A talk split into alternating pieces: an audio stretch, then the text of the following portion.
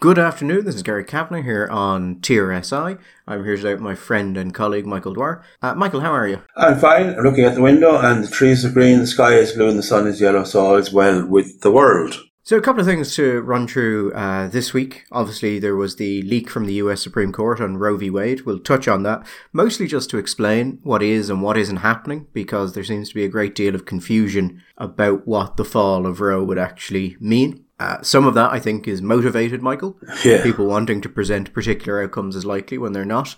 And some of it is just because, well, not knowing what they're talking about has never stopped someone from talking about it as this podcast is. We are living Uh, proof, shining yeah, absolutely. of- And we're delighted to be that. and as is becoming tradition, there's also a study that came out, this one on um, non religious teachers in Irish schools, that I wanted to talk through.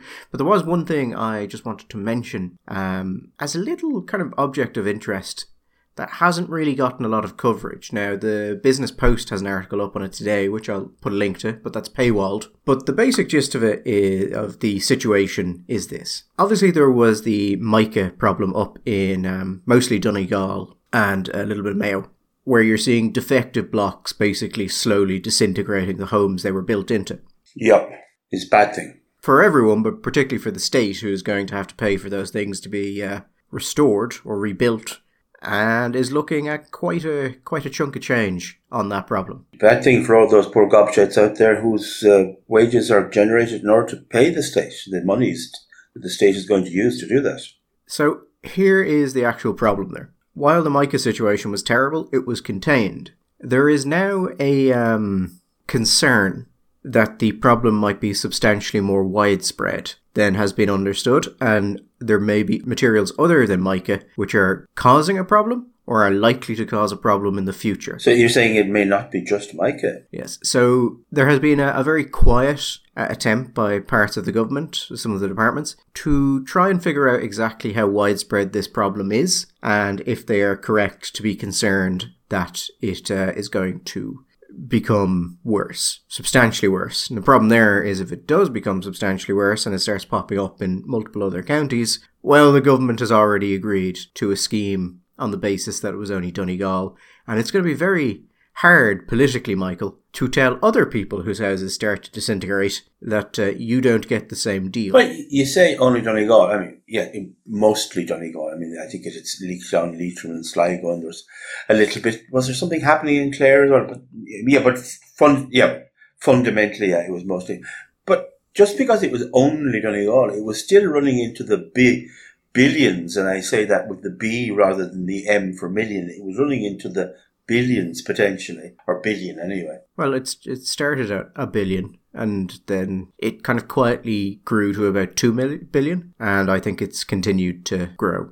And if we're willing, willing, I say willing, yeah, if we're willing as a nation, as a state, as a people to pay all, all some billions to people who've chosen to build houses in Donegal, and you know that doesn't automatically demand some kind of a discount because as there is a principle in Scottish law that you know if you aggravate your own injury, well, you the amount of compensation you can expect should be diminished, but rather this is going to spread out into the whole of the island of the of Ireland, and it's going to be widespread, and you know, houses built in places that people could reasonably want to live. I mean, is it? It's just never ending. Is it? It's No, it's it's something to take account of. Well, both of you are a homeowner, and if you're looking to buy a house, but it also comes at possibly the worst possible time. Material costs have gone insane. I mean, you're starting to see reports of construction companies who have tendered for for uh, projects both in the private and public sphere, have to go back and say, well, we can't do that project. We would lose money if we did it at the price that we tendered it at, so we're not going to do it. You have a situation where the state is saying it will give up to 120,000 to developers in certain areas, basically just to ensure that those developers build in those areas because the cost of materials have gone so high that it just doesn't make sense to build in certain areas anymore. I mean, we have seen, I've seen um, estimates of houses that were to be built that were priced a year ago at 300,000 and are now being priced at 450 to 500,000. That's uh, mind-boggling. I mean, to say that you, you you go, you get your mortgage, you've saved up for your deposits, you've got your twenty percent, whatever it is, and you think you're going to have your nice house and you're going to be able to build it, and then they say, "Well, we can't build it now because we're a bit busy or we're a bit tight," and actually it's not going to be 350. It's going to be 300,000 before 50 or 500. Is that okay? Because, yeah, it's, it's only another 200,000 of the mortgage. The, the bank will be fine with that. This is, this falls under what the classic nightmare scenario. If this situation continues, it'll start to cascade. So you'll see all of the people who would have had houses built will go into, they'll either continue renting or they will attempt to source houses that have already been built. Mm-hmm. That'll push those prices up. That combined with the fact it's become too expensive to build, realistically in many areas of the country, will also contribute to prices going up. And because of the mortgage caps of 3.5 uh, times, although you can get higher, you just need to get a um, you just need to get a, an exemption. Will mean that like there is a hard cap on how high most prices can go before you just can't sell them. Yeah. So that goes badly enough, you're gonna start seeing construction companies go bust. And this is a time when the not that long ago, the principal concern with the nature of the business and with the stresses would be that people that these construction companies would be too busy, that we didn't have enough capacity. And this is actually still true. We don't have enough capacity within the economy to do all of the things that we want to do, both at the level of building of houses to meet the chronic shortages that have developed over the last 10 years. We don't have enough uh, capacity to meet the expanding population. We don't have enough capacity when you consider half a million, Gary, half a million houses are going to be refitted and made uh, energy lovely. And then on top of that, we're going to have, we're going to house, who knows, 10,000, 20,000 Ukrainian families. And I'm not making, I'm not saying that in the tone of a man who says we shouldn't, but throw that into the pot. That has to be done. Now, it is nice to see that there are still I don't know. Did you see, Gary? There are still sensible solutions available. Uh, was it Richard Boyd Barrett or one of the nice people from People Before Profit who said the obvious solution is the state must go in and take over private property. And if a referendum must be held, a referendum must be held, Michael. Absolutely. And I'm sure it would fly. Imagine, would you, do you want to give the government the, the right to take over your property or your house in order to give it to Ukrainian people? I mean, I can't see that not passing. Can you? I saw one of the uh, the respectable of the left wing housing academics, the people who say absolutely insane things, but say it in a calm voice that won't startle you. The ones that say that actually supply has nothing to do with restriction in supply has nothing to do with price. Actually, yes, one of those people. Uh, I saw them come out and they're talking about the maternity hospital. Yeah. And they said that the maternity hospital should be uh, CPO'd. And if this required a referendum to give the state greater rights to seize private property, then that was perfectly fine. And it's just sort of, do you listen to yourself when you're talking? Or do you just fade in and out? just, you want to have a referendum on can we have the right to take your property more easily? You know, if you said specifically in the amendment to the Constitution that it's wicked nuns, priests, and brothers who are probably connected to the Illuminati and played a significant role in the Da Vinci Code, which is, by the way, a mixture of history and documentary and not fiction, like a lot of people think, then it would be okay. As long as it wasn't real people, just specifically you know, people that might have appeared in the Da Vinci Code, then I think it might pass. I wouldn't underestimate, Gary, the capacity to get uh, past uh, a law in this country which was based about the demonization of people involved in the Catholic Church. I think uh, you could do pretty well anything to them right now if you got a good wind in your sails and the Irish Times and the Independent on board. Uh, yeah, you, you might actually get fair. And I'm sure there would be very strong promises made that they would never use those powers never. against anyone else. Never, ever. And they wouldn't. Unless they really needed to. Yeah, well, really, really needed to. I mean, really double that goes without saying. Double dare Dutch needed. I mean that. I mean at that level, obviously, I think people will understand. Yeah, so I, I just think that's uh that's something to keep an eye on. The construction sector is not having a great time. Even the very large companies are struggling to get materials. There have been times when they just can't get certain materials, and uh, we are going to rebuild all of Donegal. We're going to build tens of thousands of new houses. We're going to retrofit half the country. And um, yeah, it's all combining to be just an absolute shit show. Even before the police action. Is that the correct phrase? The police action in the Ukraine? Our special military operation, is that it? It was a police action in Vietnam, wasn't it?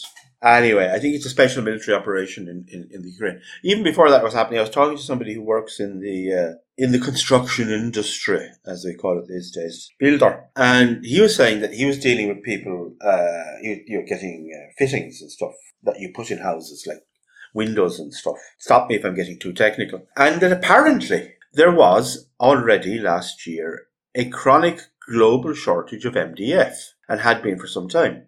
Now, apparently, it turns out, Gary, virtually everything in the world is made of MDF. And they were they the, the, the, the crew he'd been working with in the in the country in Central Europe where he was uh, supplying getting supplies had been previously very happy because they had seen this coming down the road and had signed up contracts for more than two years in advance for what they thought would be enough. But actually, they were saying it turned out that they may have, they may struggle. And this is the people who hadn't done uh, what they had done and were now just uh, cottoning on, were going to be in very serious trouble. And that was before the war in Ukraine and all the consequent problems caused with supply chains and inflation because of the changes in energy supply and blah, blah, blah, blah, blah. So it, the thing is, it's very hard to see what actually any government can do. My suspicion is that the more they try to do, the more they're just going to end up messing it up and costing a lot of money with actually very little positive outcome. There's also uh, another, just on kind of on this area, Michael. There's an article in the Business Post by Daniel Murray, who's very good on um, anything related to energy. Uh huh. And it is state to double imported emergency power generators amid new supply fears, more than 300 million a year. Apparently, the gap between electrical supply and demand continues to grow. It quotes uh, Martin Ferris, or sorry, Martin Fraser, who's the country's top civil servant, and not Sinn Féin TD, as uh, as saying at a recent uh, energy security emergency group, which is the government's newly established "Please God, tell us how to get this working again" group. Mm-hmm. to his quote is consider the worst case scenario and whatever that is plan for worse than that oh so he's the happy cheery guy at the party now it's interesting as this is presented as um, largely in the business times it says this is largely due to the, the proliferation of data centers it's not, Gary. It's Ukrainians. They you, they come over here. They suck up all the electricity. You look at the Ukrainians, you see that they're just full of electricity. I'm telling you, it's true. It also says that this is coming about as Europe braces itself for an energy crisis due to Russia's invasion of Ukraine, which is odd phrasing considering it later points out that you know the proposals from the EU to reduce Russian gas imports by two thirds and phase out oil imports. You're like, I suppose that technically happened because of the Russian invasion of Ukraine, but it's sort of its own thing. Uh, well, but it wouldn't have happened without it. Yes, but it's the sort of that happened and then this happened, and there was absolutely nothing we could have done in between those two things. Well, what you could have done, Gary, said quietly, is not become utterly dependent on Russian gas in the first place. You could have, if only, Gary, if you had listened to wise, wise experts in this area like Donald Trump, who told you, don't rely on the Russians. Just going to put this out there. I think quite a lot of people said for many years, this is a bad idea. We shouldn't be doing this. And the Germans basically went, we can't hear you over the sound of all of this cheap energy. No, no, no, no. Yeah, but that's the thing, though, Gary. They got cheap energy, but they could have actually got cheap energy from other places. Well, I mean, they also could have, you know, not shut down all of their nuclear power plants after a uh, earthquake in Japan. I was listening to a very fun conversation in one of those things. I think was the something like you know the the Center for Policy and Defense Studies in Washington. One of those groups, I think, fun, happy groups. And there's a guy talking about Germany. He said, well, you have one has a certain perception of German Germany and German politics, if you actually look at since the Second World War." what they tend to do is they, they will do nothing for a long time and then they will have these massive lurches of policy to the left or to the right. So for recently we have seen this example where it was an absolute principle of German policy that they would never sell arms to any nation that was involved in war. That's gone. it was an absolute principle that they would not give in to pressure with NATO to spend 2%, the minimum, which was 2% of your GDP on defense spending.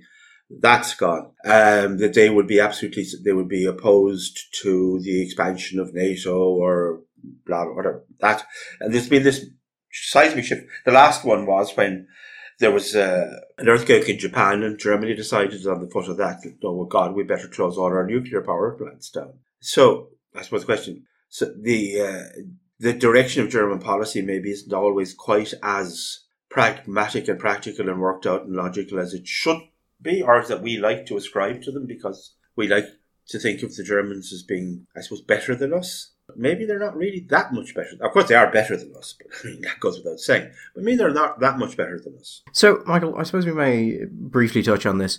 Roe v. Wade and the leak from the Supreme Court.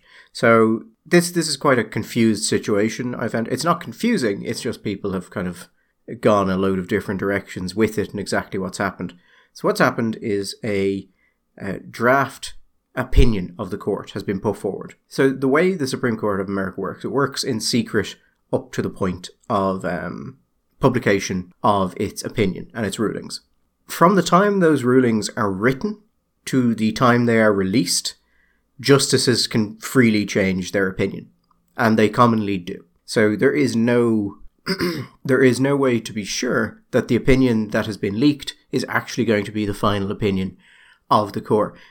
It's also the case that sometimes, I'm not saying this is necessarily the case in this case, I suspect it isn't, but the opinions that are for debate and for to discussion are also there to provoke a response or to provoke an, a part of the debate and discussion that will occur within the court and may not absolutely and perfectly at this moment in time reflect the judicial opinions of the justice involved.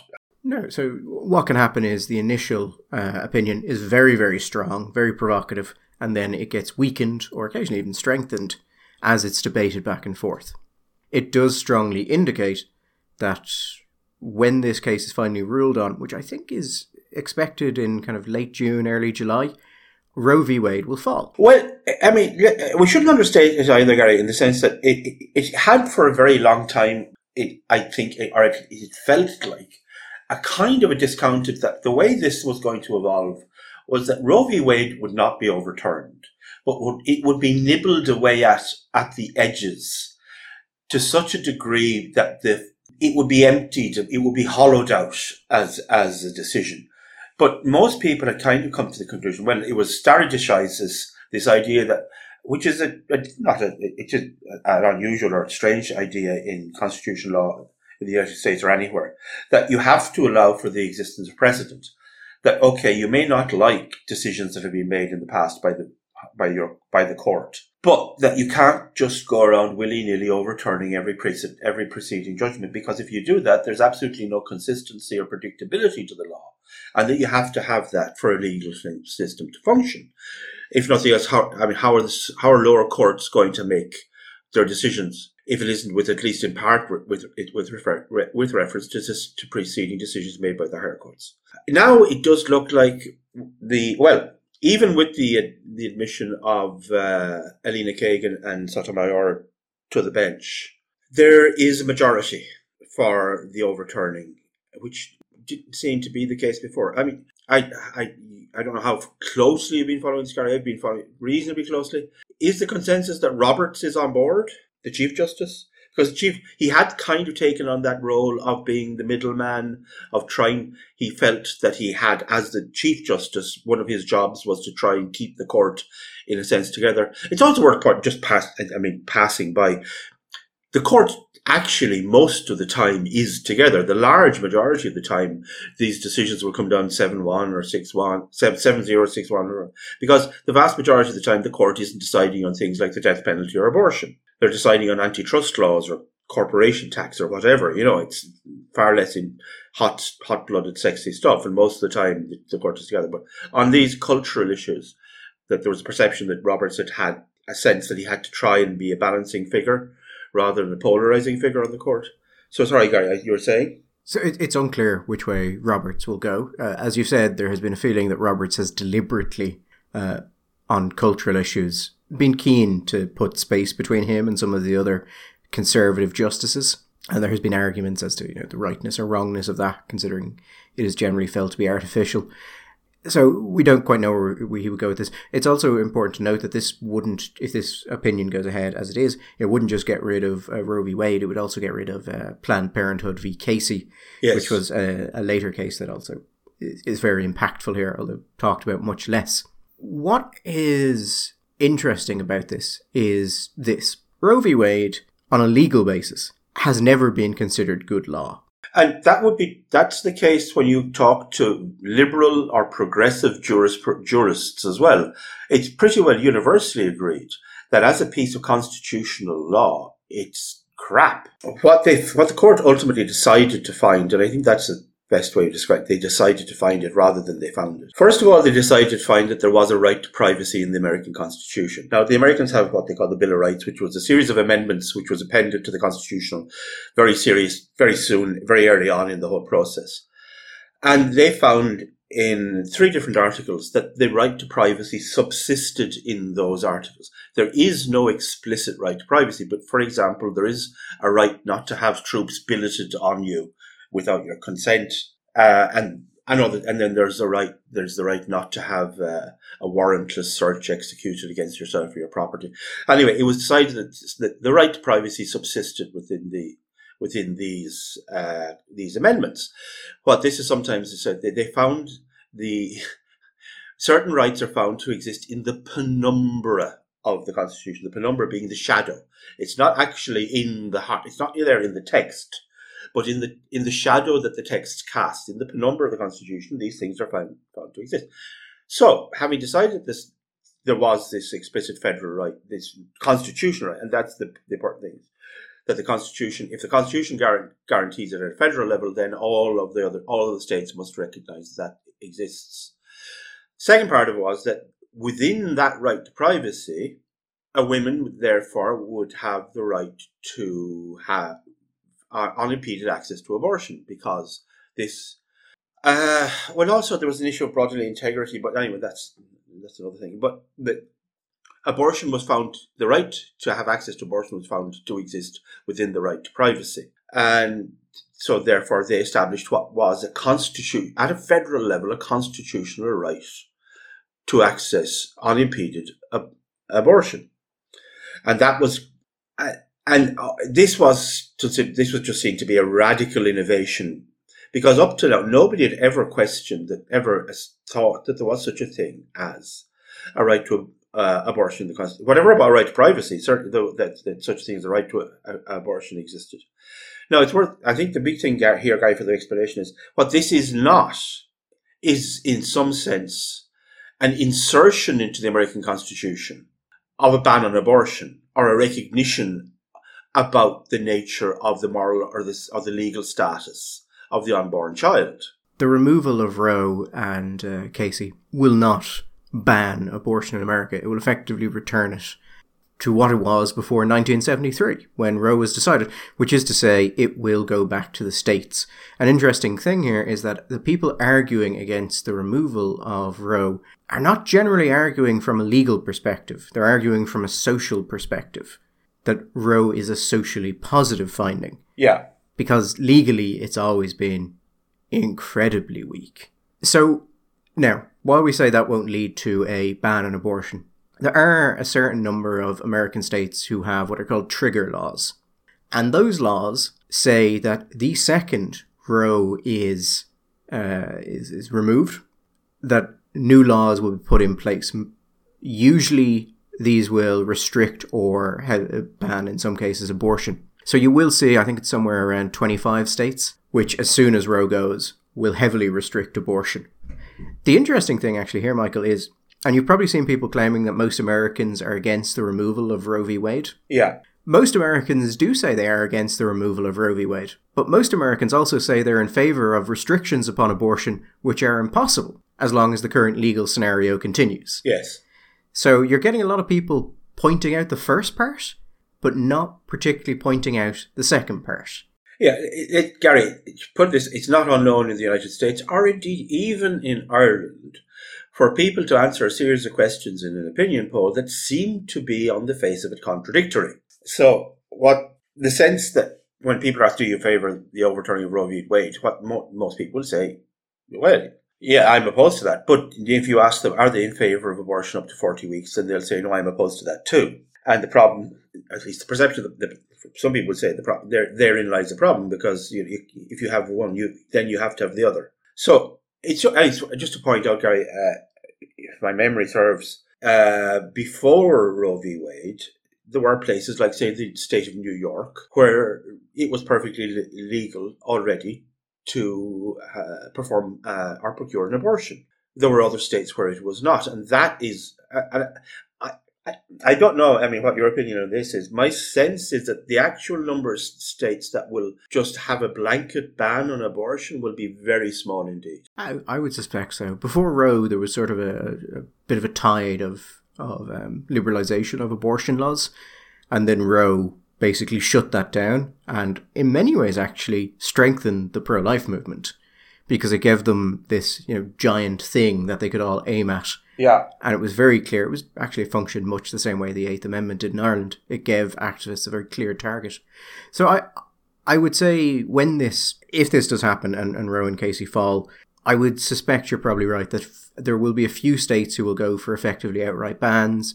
A lot will restrict them probably to be more in line with uh, where the American public is, and then you will have some states that will um, make no changes or may even widen um, access to abortion as a counter push against this. You have states like New York, California, Washington, Vermont, possibly the Massachusetts, those states which would classically fall, fall into the the very liberal, the very progressive uh, uh, uh, columns where you'll have one.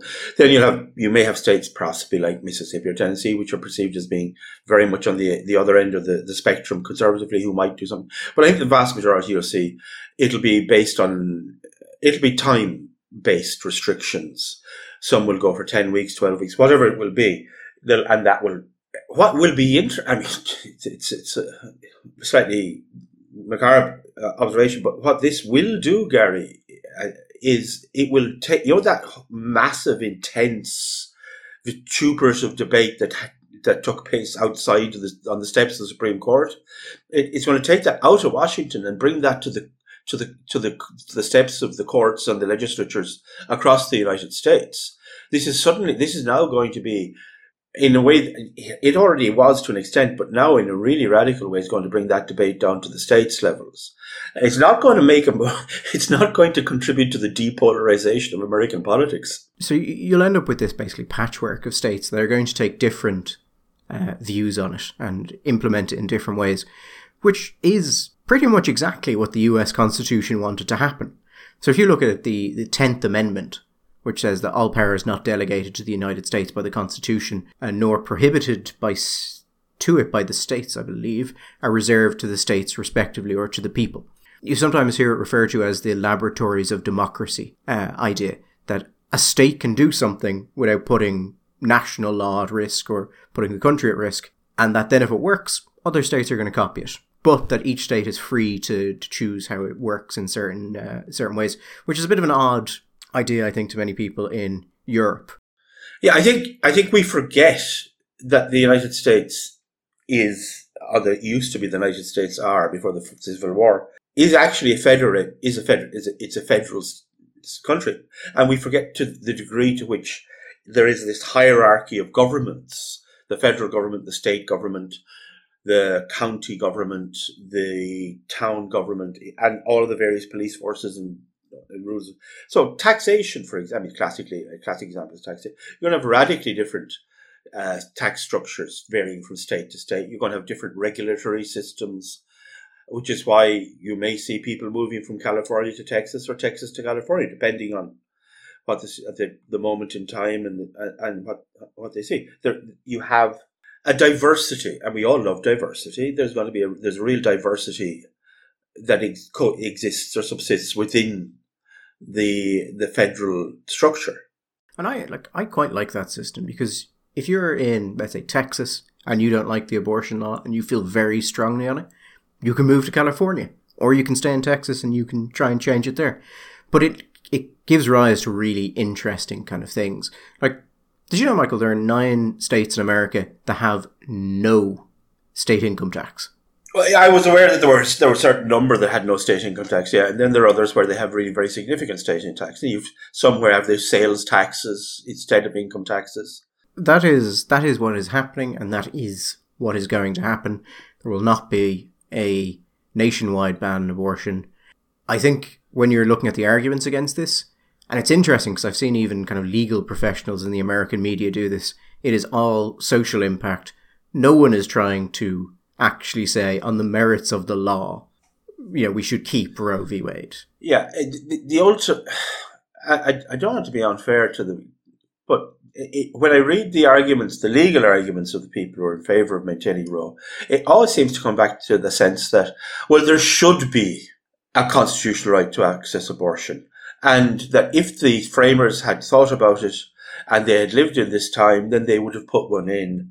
And the Constitution has to evolve and respond to our evolving and uh, improving moral sensibilities.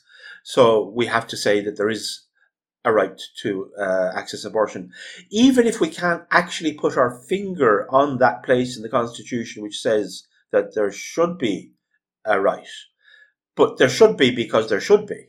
Yeah, that is a very, very popular legal philosophy amongst more the progressives than the liberals, because a lot of liberals would not go for that sort of. I, I think that is just a, a recipe for out and out judicial activism. And it's one that the Republicans find totally odious. Well, yeah, but as long as it's judi- well, yeah, when it is when it's judicial activism that they don't like. I mean, let's not I mean, there are times when you do, when Republicans can look pretty activists as well when it's going in the other direction. I mean, when you look at people, the position, say, on flag burning. Shall we say that no side is, is innocent of this? But only one side seems to constantly argue for it. Yeah, I, I mean, as a sort of a theoretical construct, yeah, I would say that was that's fair. I also, I mean, my point on that would be the American Constitution contains within itself provisions to amend the Constitution. Exactly. I mean, if you want to change it, no, I haven't said that. Let's not. It's not easy, Gary. No, it's not easy. But if you're if you're going to say that, well, society has changed in these ways, and you know there is an uncontested right, and all of these things, well, then amend the Constitution to reflect that, because that is how it's designed to do, not to find new things in it. You have to get two thirds of both houses of Congress to approve, uh, or is it two thirds plus one? Two thirds of each, uh, a two thirds majority of, of each of house, and then it must be approved by three quarters of the states. That's that's a fair old hurdle to, to, to get over. But then again, that is kind of the whole point of a constitution. The point of a constitution is to stop people doing things quickly and in a willy nilly fashion, particularly to protect people who might become the subject of attack by a majority. It is it's it, it's part of the checks and balances within the American situation, constitution, or indeed any constitutional government. Where the front the a constitution is a break. It is to, it is specifically designed to be awkward and to slow you down. It is a conservative thing, and because of that, you any country that has a constitution will have very specific and special requirements to change the constitution, which are different to those requirements that you need to change a simple statute law. It's one of the few areas where, I mean, in relation to the court, in relation to politics, there is a general understanding that you cannot be bound by a former decision because you're sovereign, so you always have the right to change your mind. Constitutions are one of the few areas where it's like, yes, you can change your mind in very exact circumstances. Because, particularly the American Constitution, was written by people who believed that the ultimate expression of democracy is a lynch mob. Yeah, they were very suspicious of the demos. They, they were they were they were conscious as of the, the the inherent instability potentially of relying on the people to come always to the right to the right opinions they were very influenced by the Roman Republic. They were very influenced by people like Cato and, and Cicero's thinking, and, and the Greeks as well, but particularly the Romans.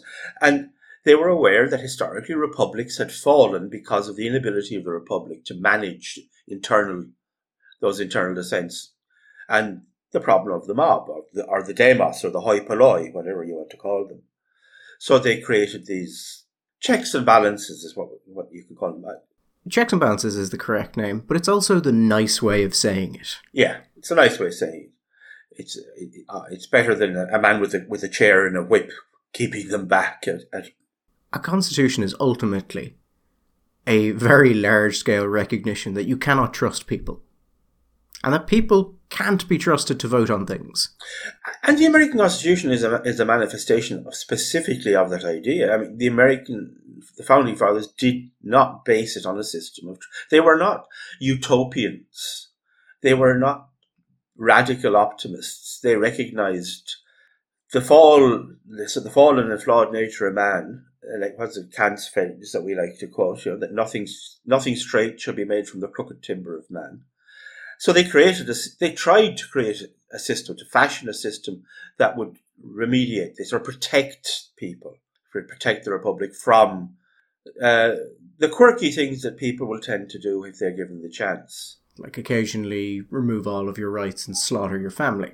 Yeah, or pass a thing called an enabling law in the Reichstag, and then go on and have all sorts of other fun laws. Which are those things where people are like, oh, that could never happen again. We've done all that. Yet it seems to continue happening in states that allow it to. Yeah. It's funny that, isn't it? The way that the, even as we get more and more and more evolved.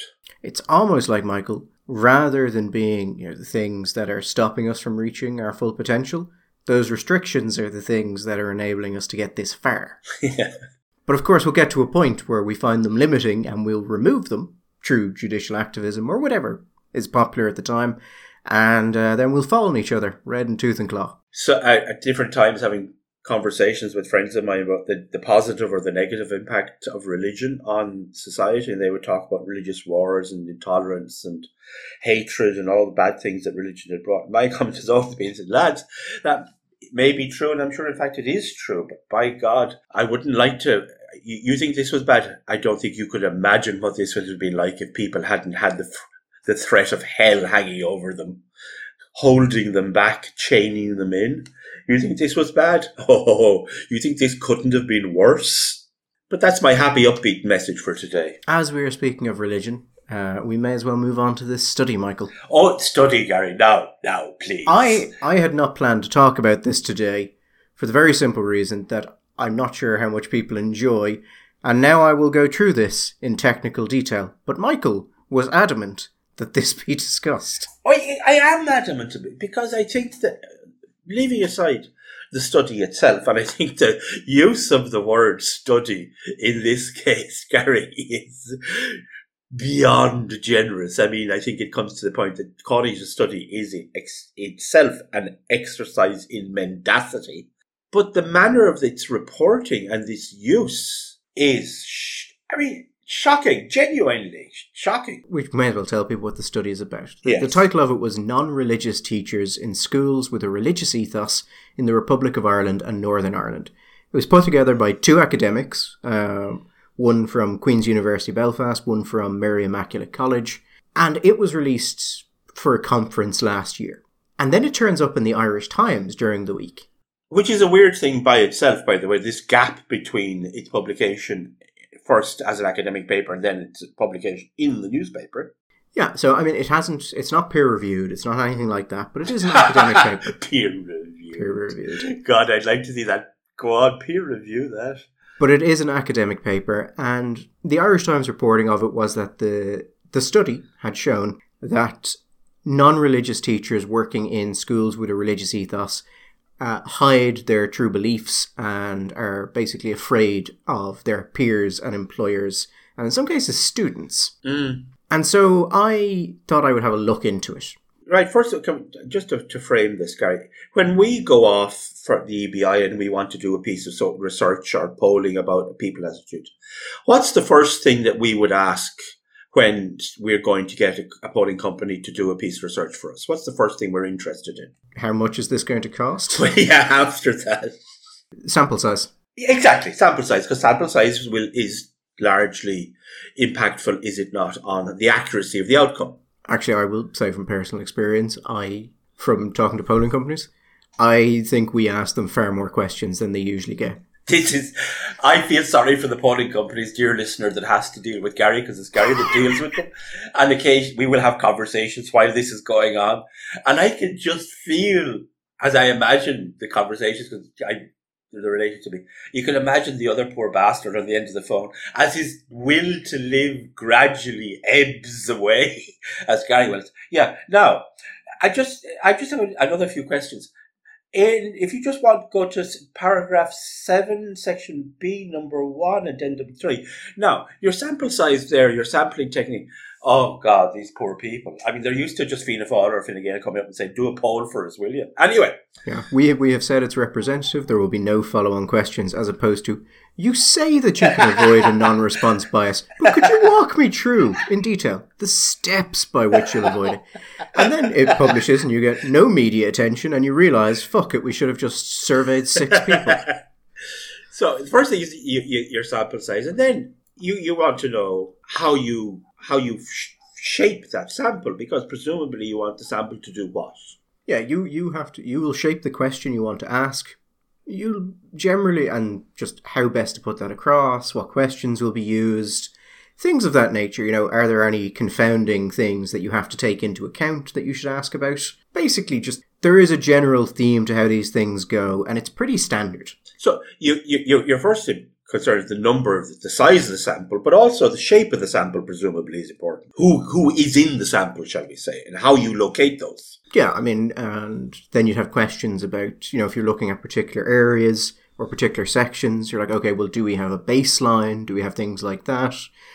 Um, it's it's not terribly complicated, to be honest. You just need to have an idea what you're doing and what you need to do to be sure you're getting something back you can actually use which is actually why it's so easy to go through these papers and figure out pretty much immediately if they're good or not. So go through it there. Walk us through this paper. Okay, so the first thing is the sample size is 15 people. 15, that's the sample size. So what's the general population that we're dealing with that this is a representative sample of?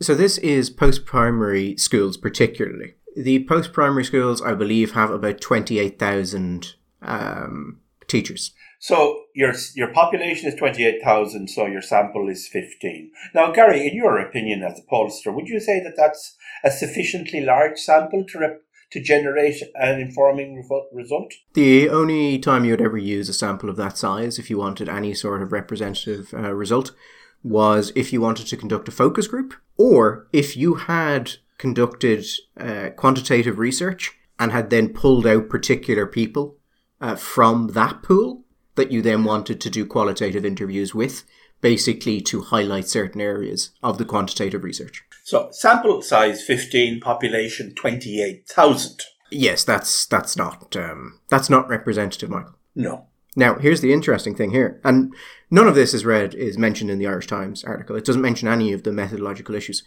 Of those 15, only 14 were actually currently teaching when the uh, this study was done. One had already left the teaching profession. It does not say when that person left the teaching profession, nor does it actually explicitly tell you which of the participants is no longer in the teaching profession. Now you can work it out, but like they've only managed a sample of fifteen, and of the fifteen, one of them isn't even actually uh, in teaching anymore. Yeah, but see, that's not the best part, Michael. No. So this is entirely about non-religious teachers. Yes. Uh, one of them is a pagan. Oh, so non-religious as in but they actually don't they don't mean non-religious they mean non-christian. Is or non-catholic or what? Well no they say non-religious. Non-religious is what they're doing. And then they included someone who is religious which oh, considering oh. you only had 15 people. So you 15 people and one one of them isn't isn't a te- isn't a teacher and one of them isn't non-religious so, so we're now that's two out of fifteen. So that's like, well, I I think the one who had left the teaching profession is the pagan. Ah, well, you see, pagans can be very busy people. We see, it doesn't tell you that, but that's just what I put together from the way certain quotes are, are spaced with comments in the text. Which, by the way, you shouldn't be able to do. You should not be able to identify people from the thing on the basis of going, "Oh, right, so that's him." That's not that's not good. yeah, when I was when I was reading through it, there was a little bit of you know, these people should be identified directly in it. But if you're not going to do that, I shouldn't be able to read your document and put it together. Yeah. So you have that. Then here's the really fun part, Michael. How did they get these people? Well, you see, that's, that to me is a very interesting question. And this, I think, is, is probably one of the worst parts of it. They went, here's the exact quote a number of established humanist organizations and social network groups were contacted. However, it proved challenging to find participants, and the researchers asked the organizers to re advertise, and then uh, they asked the communications officer in Mary Immaculate College to advertise the research on that platform. Then they used what's called snowball sampling, Michael. And you'll see the problem with this immediately. Yeah. Snowball sampling means you find a single participant and then you ask them to identify other participants that they are aware of. Oh my god. So there are times when this is actually quite useful. If you're looking at, um, you know, perhaps particular subcultures that are very difficult for outsiders to get into. Yeah. The problem is it always introduces a large possibility that you are only being given certain people rather than a, a representative sample. Which, if you're looking for a particular subculture, is not that big a problem because that's actually what you want. But that's not what you want here. No, because you don't want people who are non-representative of the general, you know, Yeah. non-religious teachers as a whole, such as Michael by being members or associated with, you know, humanist organizations who tend to actively campaign against or, or for secular education. But isn't not to be a smart arse here, and Gary, you know that something I hate. Smart arse is. Isn't there a reasonable argument to suggest that humanism is simply a form of secular religion? Well, I, I do make that uh, point in the piece I wrote about it. And if you class humanists as people who are actually religious, you have to remove another three people from the sample size. Um, and I think you can make that argument. But the problem here is so they used sampling where they went through groups that have a position on this and therefore have an interest in the results of the research and then had those participants identify their further participants. And by the way, Michael, they don't say how many people they got through the humanist groups. It could be all of them. Irish, the biggest of the Irish humanist groups, has around 3,000 members. That'd be the Irish, uh, the Humanist Association of Ireland. What's the name of the boss? Our friend?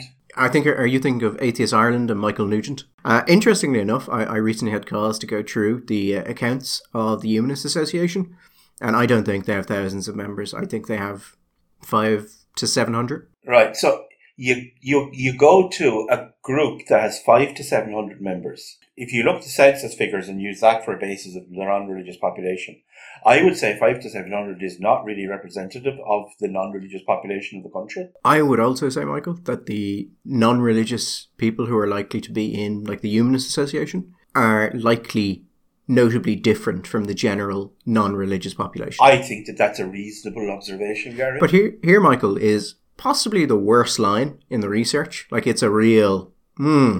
And here it is. Permission was sought from the organization and or network gatekeeper to share an invitation to become involved in the research. Now, there's a difference between going through these groups and letting these groups select and okay who you talk to. yes. That should never happen. You should never, ever give the okay to an organization of any type, let alone one that actively campaigns in the area you're involved in and has an interest in the uh, result. No, I mean obviously. I mean just obviously.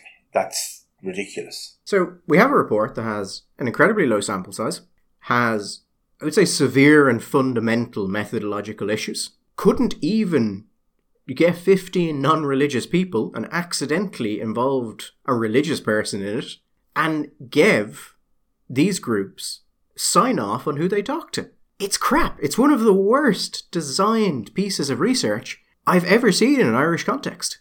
It's not the worst, but I think it's a strong number too. It depends what you mean. If surely when you look at the, the quality of the design of, of anything, the question you ask is, what was the purpose? What is the purpose of this object? And how successfully does this object execute the thing that we desire it to do? How, how good is it at doing it what it's designed to do? And I would say, if you ask that question, Gary, this is a beautifully designed piece of research. We can't know the intent of Oh, academics. Gary, we we can guess. We can guess, but I think in all these things I try and operate from a position of good faith. You saying? Are you saying, Gary, that a person, a reasonable academic, would have constructed a study in this fashion, like this, without having a certain outcome in mind? Because that's actually saying something much worse about the people involved.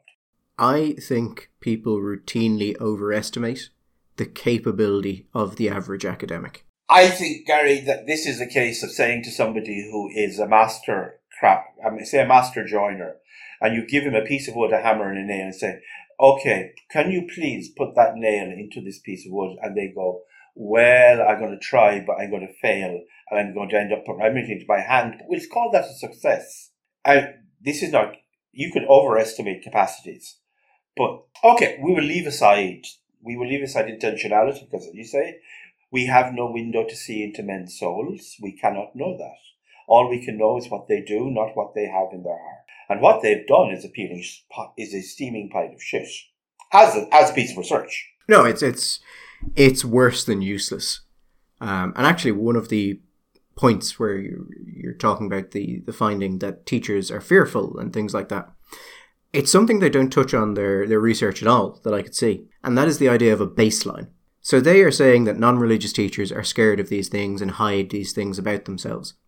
And they they opine that this is due to, you know, the religious ethos of the schools they're in and the cultures of those schools and a fear of missing out on promotions and jobs. Yes. The problem here is they don't know how the average teacher feels.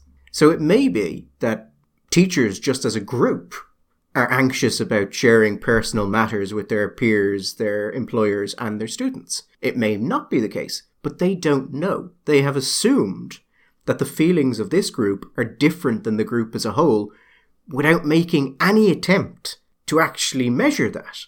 It might also be the case that Gary that they have happened on a sample size where most of the, the where they have an unusually high predilection to negative emotion, which you could also you could describe more colloquially as being neurotic, and while they harbour these fears, that the fears are actually not founded in any kind of reality, and it's simply a manifestation of their personality rather than any kind of well grounded, practical, empirically founded fear.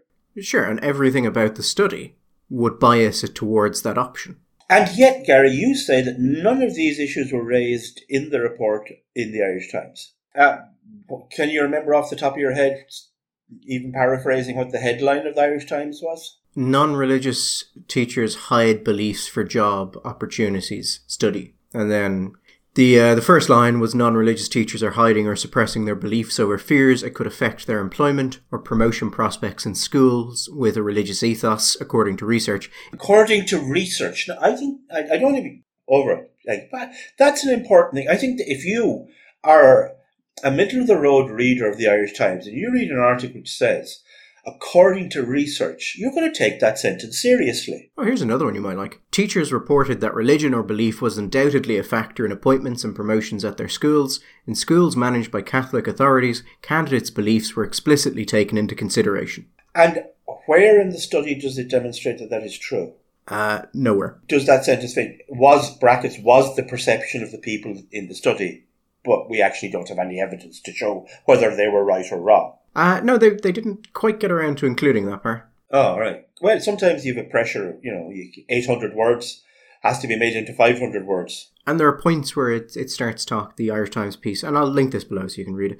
It starts talking about the, the majority of teachers surveyed, but never quite gets around to saying that was 15 people. The majority of 15 people. As Gary said at the head of this, Gary didn't really want to talk about this. He'd written an article about it, which I had read, but I'd also come across the piece in the Times and gone off and done a little bit nosing around myself. Also, I have a certain certain knowledge, small knowledge of the sector, and I think I wanted to talk about it because it, to me this is egregiously bad, Gary. Egregiously bad. This is a, for a newspaper which likes to fashion itself, consider itself to be, you know, the, the paper of record and all of these people with their fucking fake news this and fake news that and fact checking and truth in the news and why don't people trust the media and Trump and QAnon and cause, and they produce this as new in a newspaper, Gary, a newspaper. I mean, does this not offend your sensibilities as somebody who's trying to work in journalism? No, no, this is this is pretty uh, pretty on brand, to be honest. It's just it's just, I think, genuinely disgraceful. I mean, I've read some things that have made my blood boil uh, regarding the accuracy and whatever, and simple, to me, patent examples of it, of campaigning rather than anything else, which you might later go on and win a prize for Journalist of the Year for. Who knows? Because people would applaud the fact that you're a campaigner. But to pass this off, you know, one of the problems that people, innocent people like myself, as when you're on your, your computer, your phone, and you're flicking through the news, or even on the, the newspapers' websites, and you, uh, you, you see stories, and you don't notice a little bit at the top where it says sponsored content. And you're reading and thinking, God, these tablets made from this strange herb, only available in the Congolese rainforests, actually could help me lose 10 stone in the space of seven uh, months without any any trouble or pain of hunger. That's fantastic. And I'm reading it in the Irish Independent, so it must be true. And then you're, oh, sponsored content. Most of the stuff that passes off as sponsored content, I think, would be, is better than this. But there is no sponsored content on this. There should be. This should come on with a big heading, sponsored content. The interesting thing, actually, is that um, I have no idea why this came up. Like, this is newspapers place a really high emphasis on news, on timeliness. So, how did a study from the end of last year suddenly appear five months into 2022? It's not. Um, you see, you're asking the question how. I would, to me, it is an interesting question. The question is why, and I think that we are. We may be, we, we may find out in the next few weeks that this it, we won't. My sense, Gary, is that this is not going to be a unique story. That similar stories are stories that are first cousins and second cousins of this when it comes to the role of churches in schools, the nature and the function of, say, the voluntary school sector, will become, is going to be a, a source of great discussion in the coming months. I suspect you might be right on that, Michael. I think there's a people are gearing up. Oh yes, I can hear the I can hear the the engines of the tanks are starting in the woods, Gary, across the border. They're coming. They're coming. I was doing a study of uh, some of the groups that are active in this area.